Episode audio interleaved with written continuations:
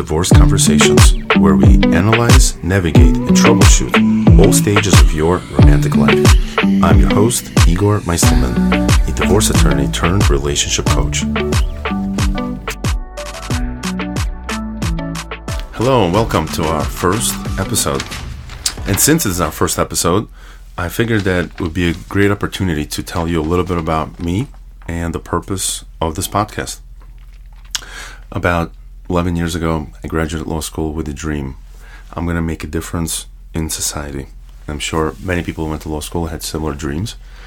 And when I asked myself where would I make the most impact, I told myself that, you know, society, the fabric of society is a family unit. And if I could help heal family units, then I'm going to help society at large. But as years went on and I learned more about the profession and how things operate in the court system, I became very disenchanted, as I saw many of my colleagues become disenchanted. And I began to open my eyes and conclude that the system really wasn't designed to heal families, to uh, help people make way through this complex web of what do you do when the family has to come to an end and go through a divorce process through a court system. Um, fact, I'll tell you anecdotally what really, really opened my eyes was one time I was in a family courthouse in uh, Brooklyn, and as I was entering the elevator, another man ran in into the elevator, and he was kind of speaking to himself, and clearly he was really upset at what just took place um, in the courtroom. I'm assuming where he had to stand in front of a judge, and he just said out loud to himself, "This is not a family court." This is a destroy family court. And I remember when I heard those words, just something inside of me, you know, switched, and I said to myself, He's so right. And I am just part of the system, a system that there's no way I'm going to change or reform or overturn. Um, just this is the system we have. Might be the best system we could ever have, but it's definitely not a system that's getting the job done. And it's certainly an environment in which family units only suffer, and um, happy outcomes is not the typical occurrence. And so I started asking myself, what could be a better way, or where could I potentially make more impact? And what happened to me, and it only took 10 years, um, is a parallel journey was taking place at the same time without realizing. Um, my wife once jokingly told me that she would like to go on a different kind of a date. And I asked her, what did she have in mind? And she said, um, I want to go to therapy. I want to go to a date to a therapist. So, of course, I paused as I think any person would and said, Is something wrong? Is there something I should know? And she just politely said, No, not at all. I just want to try something different. Unbeknownst to me at that time, and you know, now we're talking about about seven years ago, we wound up going to a, a very interesting type of a therapy called imago therapy.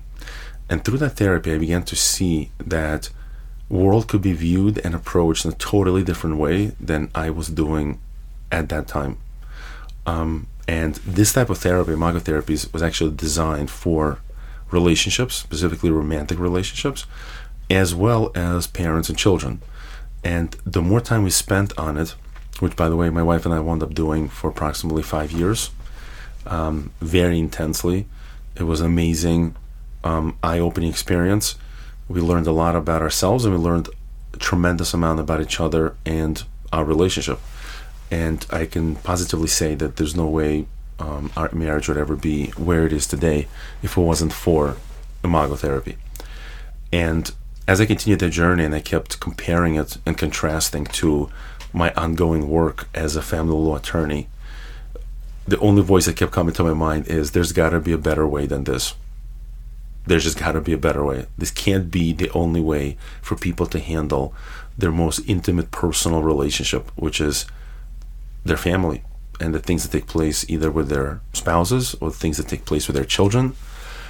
And I just started wondering to myself what else could be done other than just being hired people spending exorbitant amounts of money um, only to go ahead and you know, give themselves high blood pressure, heart attacks, uh, bring themselves to a brink of bankruptcy, um, because in that system, the court system, the only people who win are lawyers.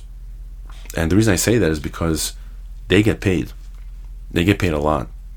And what do they get paid a lot for? To promote wars, promote family divisions. Now, of course, most of my colleagues would never uh, admit that or say that they're part of the problem. They're going to say, "I'm just, I'm just hired. I'm just doing my job." And I guess you could say to some degree that that's true, but the reality is, is that there's very little, if any, training, whether for the judges or for the attorneys, in how to really navigate conflict, and especially family conflict. Um, and the you know, thanks to my wife, that first date put me on the track to begin to learn what is conflict, how do you deal with conflict, and how do you deal with conflict in a way that either potentially could save a family that should have never uh, been broken apart, uh, or help uh, soften the landing for those families that unfortunately have to come to an end. But they could do it in a more respectful way, in a more, in a way that's not gonna bring the same amount of harm to the children and to the spouses themselves. And so um, I was inspired to say it's time for me to change my ways and direction, and I began to explore becoming a relationship coach. And here I am, um, very much loving what I do, um, and working now with people who either want to heal their relationships, heal their family units, um, and it's a work that I enjoy very much and I'm very proud of. So, just to give an idea of where, therefore, what this podcast will do, um, I feel that I have a unique uh, perspective. Um, you know, after having spending many years in the trenches and watching real warfare um, between families, I've seen, you know, the good, the bad, and the ugly. I've seen the worst in people. I've seen the best in people, and that perspective combined with my own inner work that I've done through Imago therapy, um, I believe gives me a, gives me a unique vantage point to talk about what do people do who find themselves in really challenging environments with their spouses, particularly. Um, we will touch at times in in some of the topics I want to cover on the broader family units, which typically would be the children. I mean, after all, they're the ones who get enormously affected by the interactions that take place between parents. Um, and while we explore all sorts of topics along these lines, is to also discuss tools, tips, um, tricks that people can apply to tremendously enhance their relationships and to make changes um, and ultimately to build um, beautiful families with dynamic, um, passionate relationships between spouses.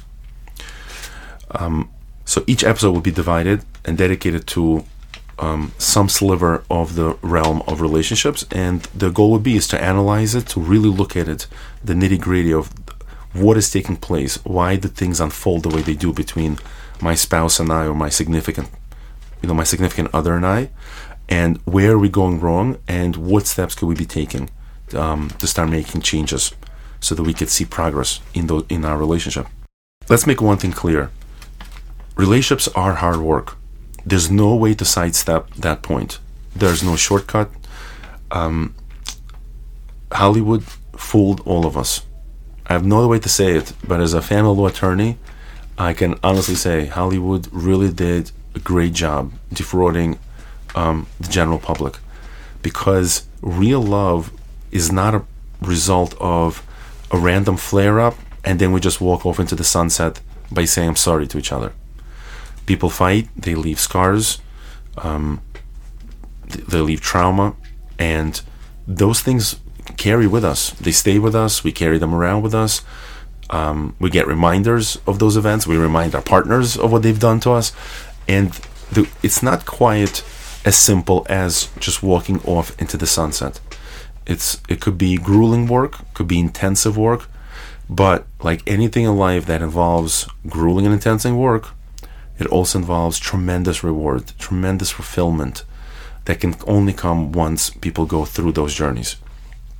And so I invite you to um, listen to this podcast, you know, pay attention to the tools that I'll be sharing, and then try to implement them in your own life and see, um, you know, what what it will do for you what, how it could improve your relationship uh, with your significant other, with your spouse, uh, with your children, um, because I've seen the the results for those people who really take this on, and they really make tremendous strides um, in building um, really meaningful, deep connections with their partners, spouses, and their children.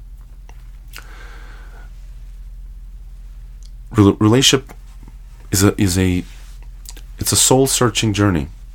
Um, while we tend to think of relationship as there's me, there's my partner, and then there's a space between us, um, and try to figure out how to do all these things. But the reality is, everything will begin with me, um, and what I'm willing to do, how I'm willing to change, how I'm willing to look at myself. What am I willing to see when I look in the mirror? Only a skewed version of myself, or the real me? And the success of the journey very much will depend on um, each one of our abilities to really look in that mirror and see myself where I am, despite the, the pain that it may bring and discomfort, um, and then deal with it, work through it, um, come up with ways how to make myself better. Because as I change, so will the dynamic with my partner, my spouses, my children will change as well. And so, very much the the journey of the relationship is an individual journey at the same time.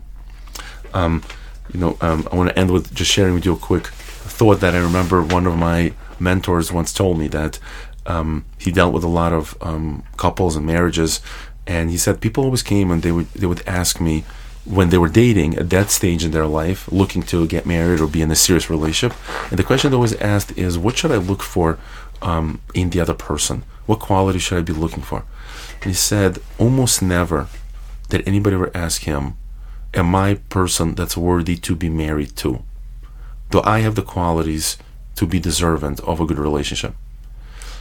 And it struck me because I paused and I, and I said to myself, I'm definitely one of those people. I, I didn't think to ask that, but it was a great eye opening um, to pause and say, the journey will begin with me.